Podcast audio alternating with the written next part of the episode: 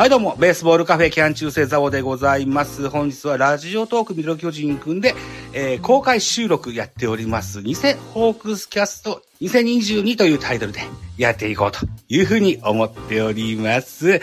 エイプリル松田さんをまず自己紹介お願いします。どうも、エイプリル松田と言います。ホークスファン歴はかれこれ5、6年ぐらいやってます。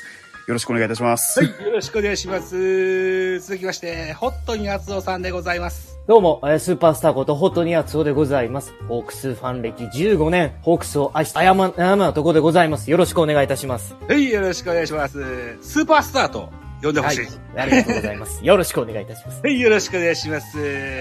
まずこのタイトル、偽ホークスキャストというタイトルにしましたけれども、そもそもホークスキャストっていうのはもともとあります。じゃなきゃ見せポッドキャスて前につけないでしょ。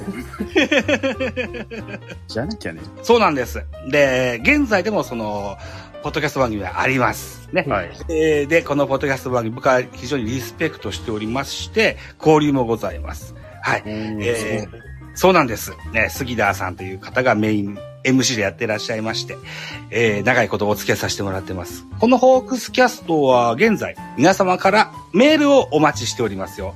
えっと、杉田1 at gmail でお待ちししておりますので、ぜひ、ホークスに関するご質問等々送ってあげてほしいなというふうに思います。概要欄に多分書いてあるよね。大丈夫ですよ。はいバッチリ出てます。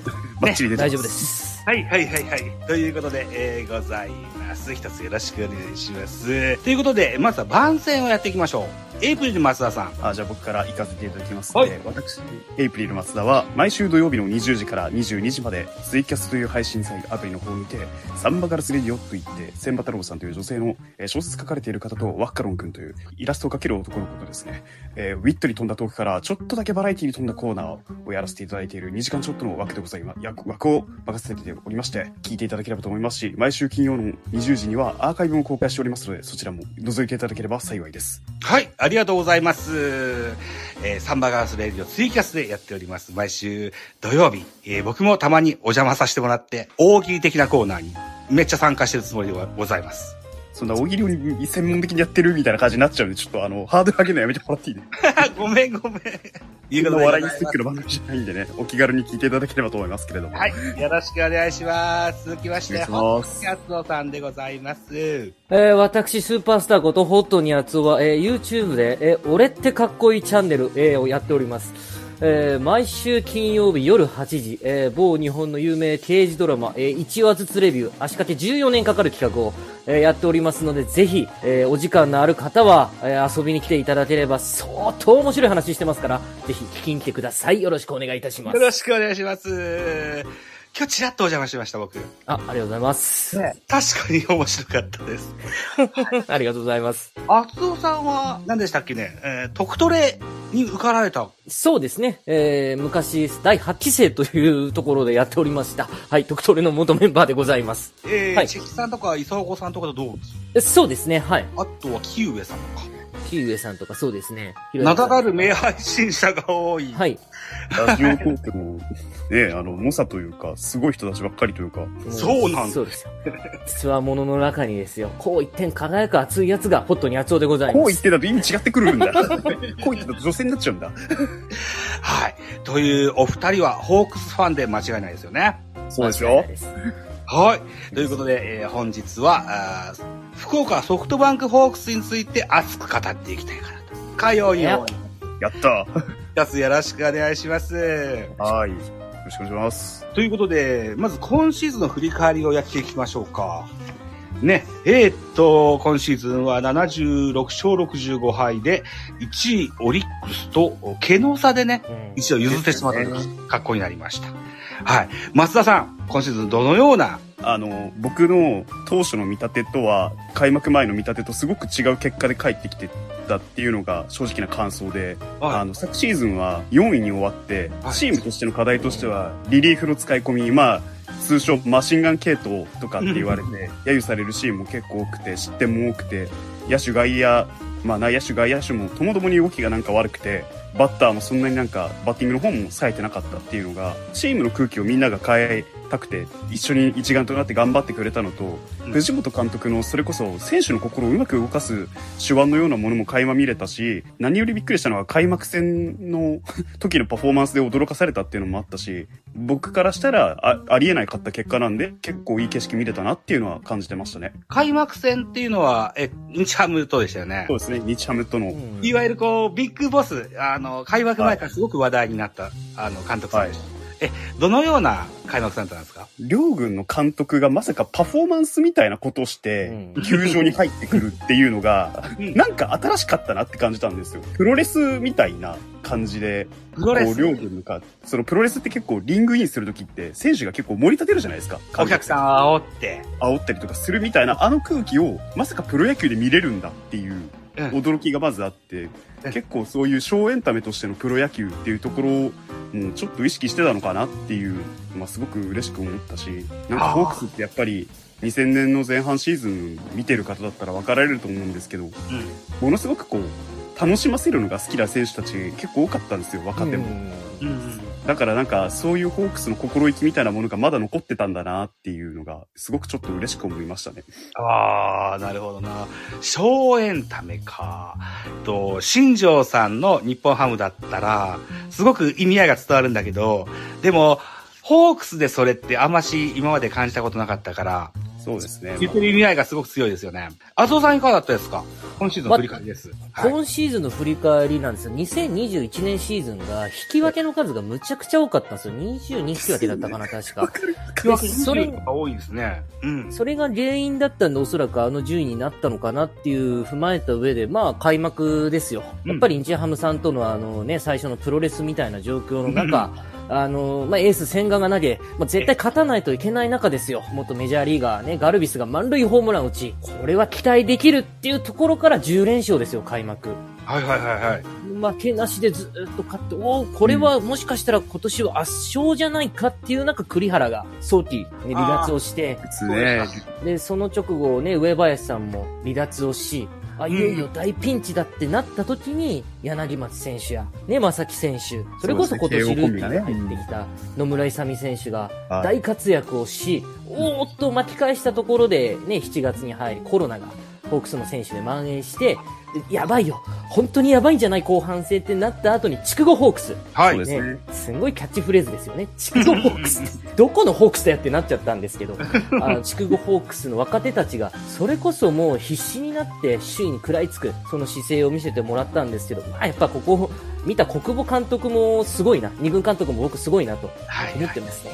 わかりますね。もうそう、ほぼほぼ僕が言えなかったこと全部言ってくれてありがたいんですけど。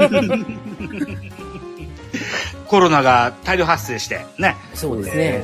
多くの二軍選手が上がってきて、その事態でしたもんね。もう穴を埋めたといったような事態がありました。情けない話で、巨人はコロナが多すぎて、しばらくちょっとお休みさせてもらった時期もありましたもんね。ありましたね。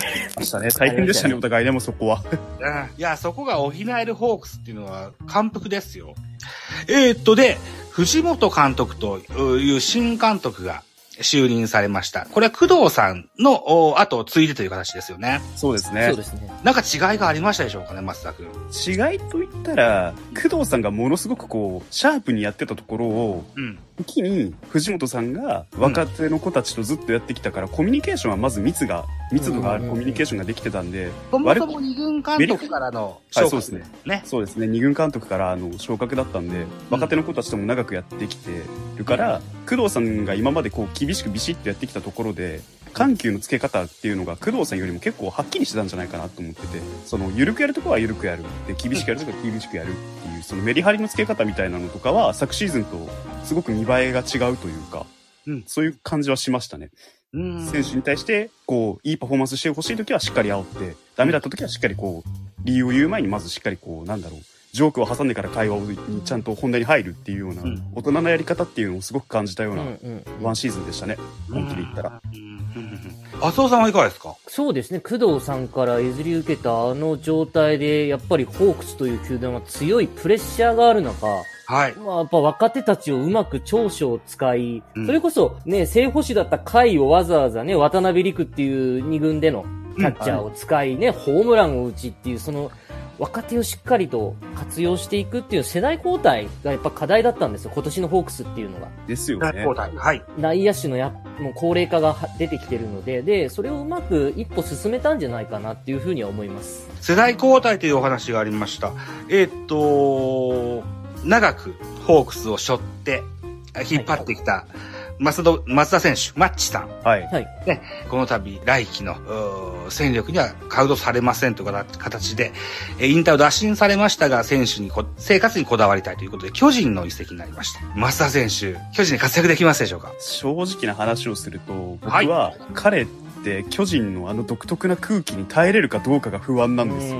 メンタル的な部分で。メンタル的な部分で、それこそ彼って今までもう17年間福岡にいて、はい。でまあ関東での生活が軸になってくるじゃないですか。はいはいやっ。ぱり負担もでかいだろうし、ちなみに松田選手のその長男、ごうんご子息がいる今ホークスジュニアで頑張ってるんですけど、あその息子さんですよそうですね。頑張ってるから、その父親としての背中として残せる最後の仕事になるだろうから、うんそういう重圧もでかいだろうし、あの、名だたる面巨人軍の面々と、この自分の明るいキャラクターっていうので、板挟みにならなきゃいいかなっていうのが正直なところですね。なるほど。うん。えっと、ホットに厚尾さん。厚尾は、松田選手の厚尾から来てるんですか？あ、そうですね。えー、暑いに男と書きまして、暑尾からね、えー、来ておりますね。えー、その厚尾さんが、あーこの度、巨人に移籍という形になりました。まあ、そうですね。明日からあのね、あの、ジャイアンツのユニフォーム、違う違う、着ない着ない着ない着ない。ホークスのユニフォームですよ、僕は。えーっと、気が早いよ。ジャイアンツにでのとこなんですけど、はいまず、どこのポジションに入るかっていうところが大事なんですよ。内野手じゃないですか、松田さんって。そもそもねね。サードか、それこそ今年何試合かファーストやられてたじゃないですか。うん。ですねあのホークスでは。はい。入る隙間あるのかなっていうところと、その、ベンチに入った、入れるかどうか。やっぱ巨人って競争率あるじゃないですか。ベンチにもベテランがいて、若手がいて。まさしく状況はタカと一緒ですからね。一緒なんですよ。で、それでこう、ね、なんか新聞記事で2軍の球場で熱男っていうのを見たくないな。東京ドームでやってほしいなと多摩川では見たくないよと。うそうですね、やっぱり東京ドームで先も欲しいなというのはわかりますね。見たいですね。うん。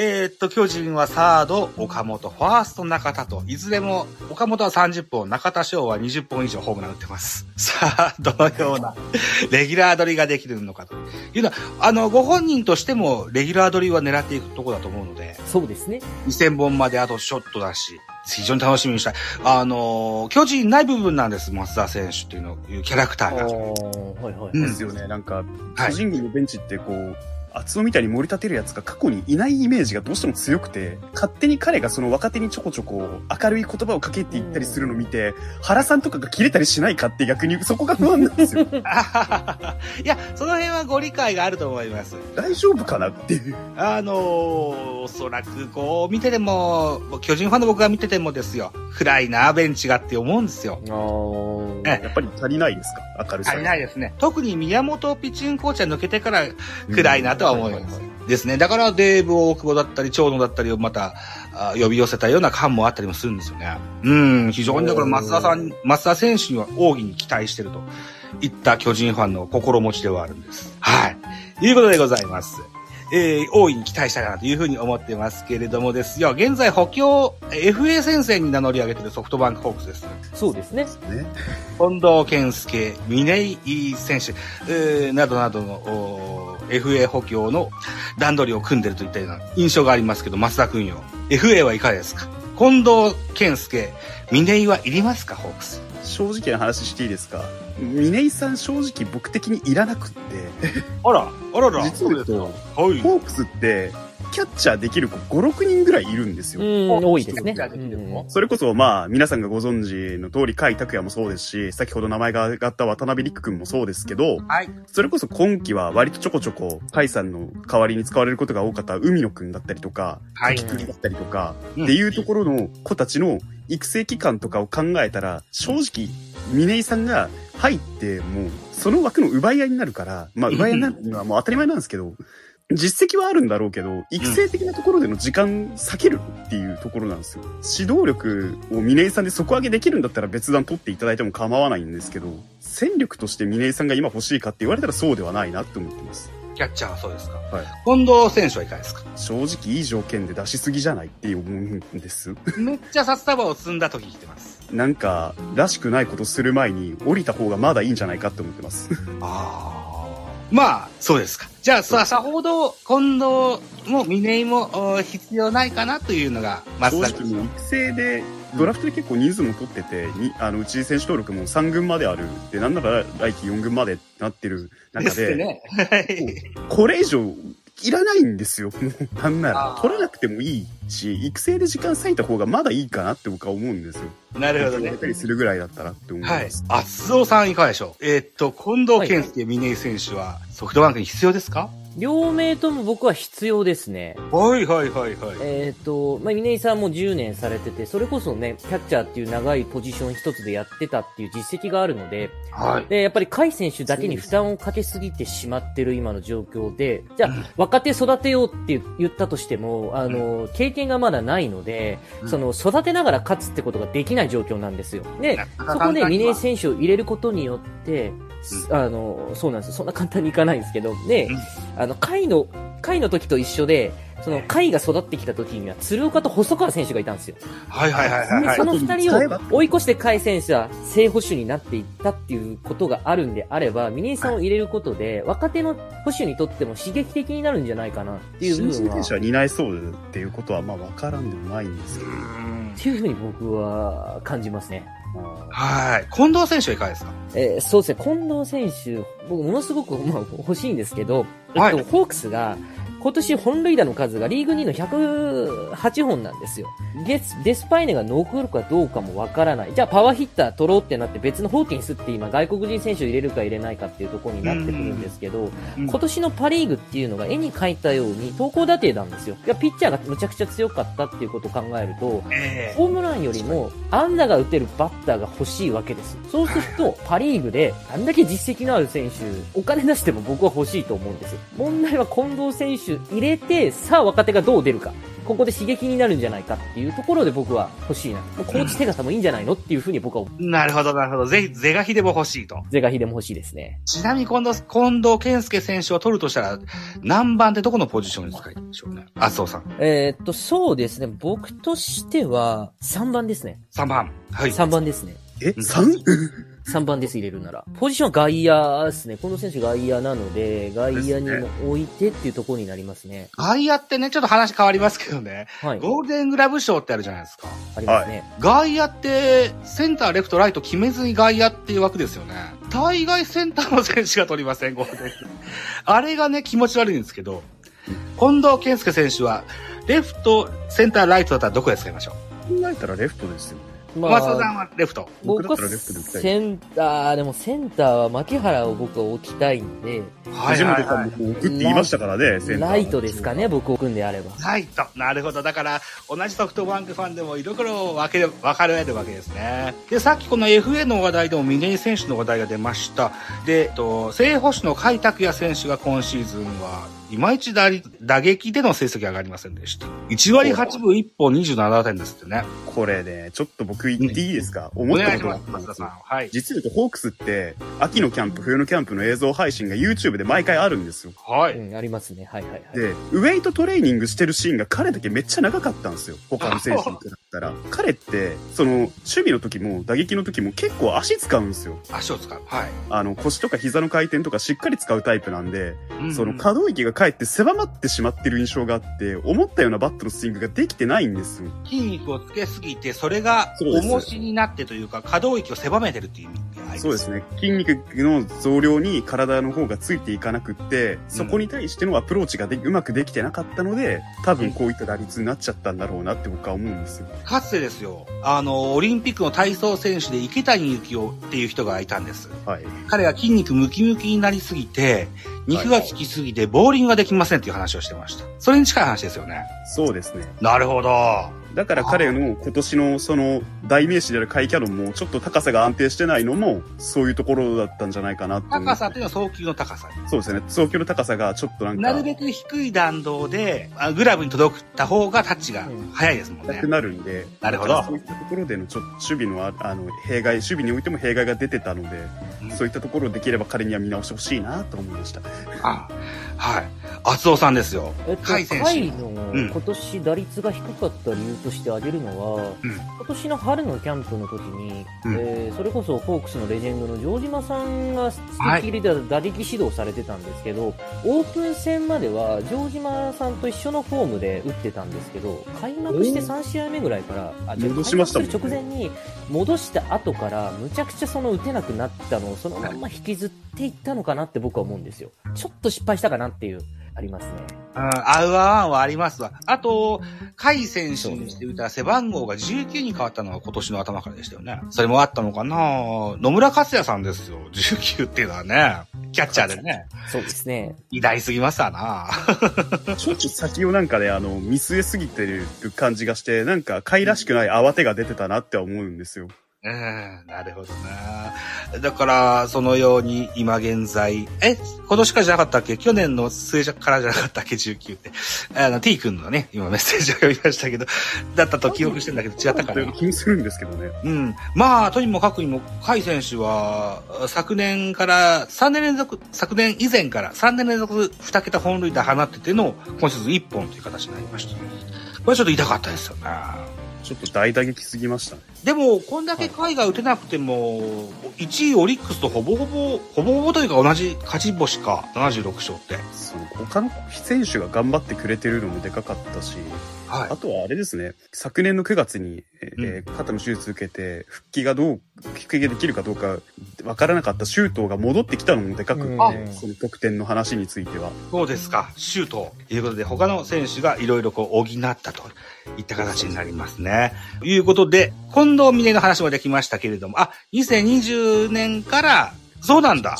あ、そんな前なんだ。はい、そうだか。失礼しました。はい。えー、いうことでですよ。今年ドラフトです。ドラフトで獲得した選手をざ、ざらっと、み、僕挙げてるんですけども、はい。台本に、えー、伊姫、大津、甲斐、大野、松本、吉田と、えー、支配下のドラフトは6名。はい。えー、高大社、投手、内野手、外野手、保守、まんべんなく取ってます。うん。伊姫選手、えー、ショートでの起用が期待されると思いますけれども、ポスト今宮でいいんですよね？ポスト今宮というよりか彼が憧れてるので、実は柳田なんですよね、でも。あ、ギータ。その、打てて守れるショートっていうのは、まあ、いうちで言えば、まあ、それこそ今宮だったり、牧原大成であったりとか、っうん。ていうところと並べるんだったら、まあ、納得できるんですけど、今、いかんせんまだ彼のバッティング見てないからわかんねえなっていうのが。えっと、そうか。厚尾さんはこのドラフト獲得選手で見られましたか？動画とかなんかで。ああ、拝見させていただきました。はい。どのような印象でしょう？ど僕はドラニの子にすごい期待をしてますね。えっと、大津投手ですか？大津投手に。もしかしたら、やっぱり今年藤本さんがドラフト直前におっしゃってたのえが、野手よりも投手が、まあ、千賀が抜けるんで、えだと。穴を埋めなきゃいけないと言ってましたね。ピッチャーの穴を。その発言で選んだドラフト2位ですからえ、まあ、即戦力ではないのかなと。千賀滉大がメジャー移籍を発表してて、投手陣としては大黒柱がいなくなる可能性が高い。そんなホークスになってますよね。そうですね。うん。そのお穴っていうのは非常に大きなものになるかもしれませんが、これがまだ決定ではないのでね。で、えっと、育成ドラフトでも14名はい。獲得してます。基本的には高卒投手が多い印象です。4軍も作りますってという公式発表もあるんですね。はい。3軍があって4軍。どのような立ち回りなんでしょうか？かつてないです。この4軍という制度。正直だからなんかあの、んい先走りすぎなんだってっていうのが感想なんですよね。それだとしたら、ホークスユースって別の組織にしといて、なんて言えばいいんだろう。え18歳以下とかそういうこと？18歳以下だ。だから高卒とかの子たちをそうやって固めといて、なんだろう、あの、練習の際のコーチの手伝いだったりとか、うんその一軍の試合の映像とかをしっかり見て、こう、学昔習、練習生みたいなもんか。練習生、そうですね、みたいな制度にしといた方がまだ良かったんじゃないかって僕は思うんですよ。なるほどな。ああ、麻生さんいかがですか？そうですね、3軍だけで収まりきれない、その要は個性に飛んだ子をホークスは育成で取るんですよ。シュートさんだってそうじゃないですか。足だけが速い。リチャードさんなんてさパワーがすごい千賀さんも、甲斐さんもそうですよね。そのうん。選手を一人でも多く、実戦の場、要はその3軍との試合もそうですし、独立リーグ、大学っていう試合数をやっぱさせていく環境ですごくいいのかなって、ただやるんじゃなくて、やっぱこの育成をするデータをしっかり取ってほしいんですよ。どういうパターンで成功していったのかっていうのをしっかり取っていくっていうのが大事なのかなと。まあ、あとは、やっぱホホークスは九州、福岡にあるんで、やっぱそこからあの3軍、4軍戦を見に行こうっていう経済面でも、もしかするとプラスに働くんじゃないのかな。野球ホークス見に行こうよ、近くでやってんじゃんみたいな感じで。うん。いう可能性は非常に多いのかな、僕は思いまあ、ます。未来のね、あの、つ選手につばつけるじゃないけど、みたいな。うんそうですね。うんとりあえず、九州の独立リーグは山江グループ九州アジアリーグっていうのがありますよ。そうですね、ありますね。日の国サラマンダース、大分リングス、それから、フェニックス、ホリエモン球団ですかね。来年からは、今年までは福岡北九州フェニックスって名前だったんだけど、来年からは北九州下関フェニックスの予定があるそうですね。変わりますからね、ネーミングライツが。うん、日の国サラマンダースは、マハラさんが、あの、ホークスでもおなじみの、が、えー監督と GM してて、ね、えー昨年のドラフトは、石森選手という左腕が出てうん、中日に入りましたよね。うん、大分リングスは、小野さんという方が、えーはい監督さんやってらっしゃいます。ここの方は、えーヨーロッパを含めて国内外でも、コーチや選手として渡り合えた選手。で、フェニックスは西岡剛さんですよ。あとは、九州の大学、チーム等々と、あるいは社会人チーム等々と、ね、えー、3軍4軍っていうのはゲームしてるんでしょうね、きっとね。あ、サラマンダースの名付け親は、エグサコーチって書いてありますね。うーん。はい。ということで、気の早い話かもしれませんが、来シーズンのですよ、打線とローテーションリリーフなんていうのを聞いてみたいというふうに思ってたりするんですよね。来シーズンもなどっちがいいですかね？先、ピッチャー陣がいいかど、バッター陣がいいか、どっちが先に喋りやすいですかね。まだ可能性があるんだったらバッティング、まあ、あの、まあ、それこそ打撃陣の方が喋りやすいかなっていうのはあります。はい。じゃあ打撃からいきましょうか。僕は正直、あの、うんサードに栗原さんを置くってことは分かってるんだ。一番にできれば僕は増田修を持ってきてほしいなって思いましたなるほどー、意外だ。まず、2022年、規定打席達成者は 2, 2選手いました。うん。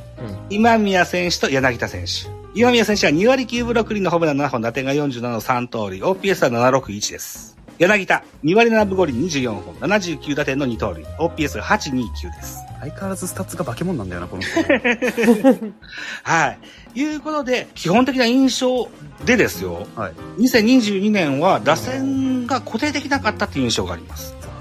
の固定は正直、うん。でも出てる面そんな変わってないんですよね、実は。うん。でも、ね、例えばセカンドに三森が出たり野村が出たり、ああ、そうですね。あるいはシュートも入ったりするのかな？ね。で、あの、開幕当初は栗原出てたりしたけれども、怪我でなくな、いなくなっちゃったでしょ。うんね。今ね、僕ね、3月25日開幕戦と、7月24日オールスター直前と、9月1日の、そろそろ無知入れて、リーグを取りに行くっていう時期と、10月15日のクライマックスファイナルの最終戦の、と、打線を全部書き起こしてるんですけど、随分ですよ。変わってますよ。例えばサード、ね、マッチが入ってて、リチャードはいが7月24日です。9月1日が、うん、野村勇で10月15日が、サードが川瀬。サード問題があるはいはいはいはい。そうだな、サードな。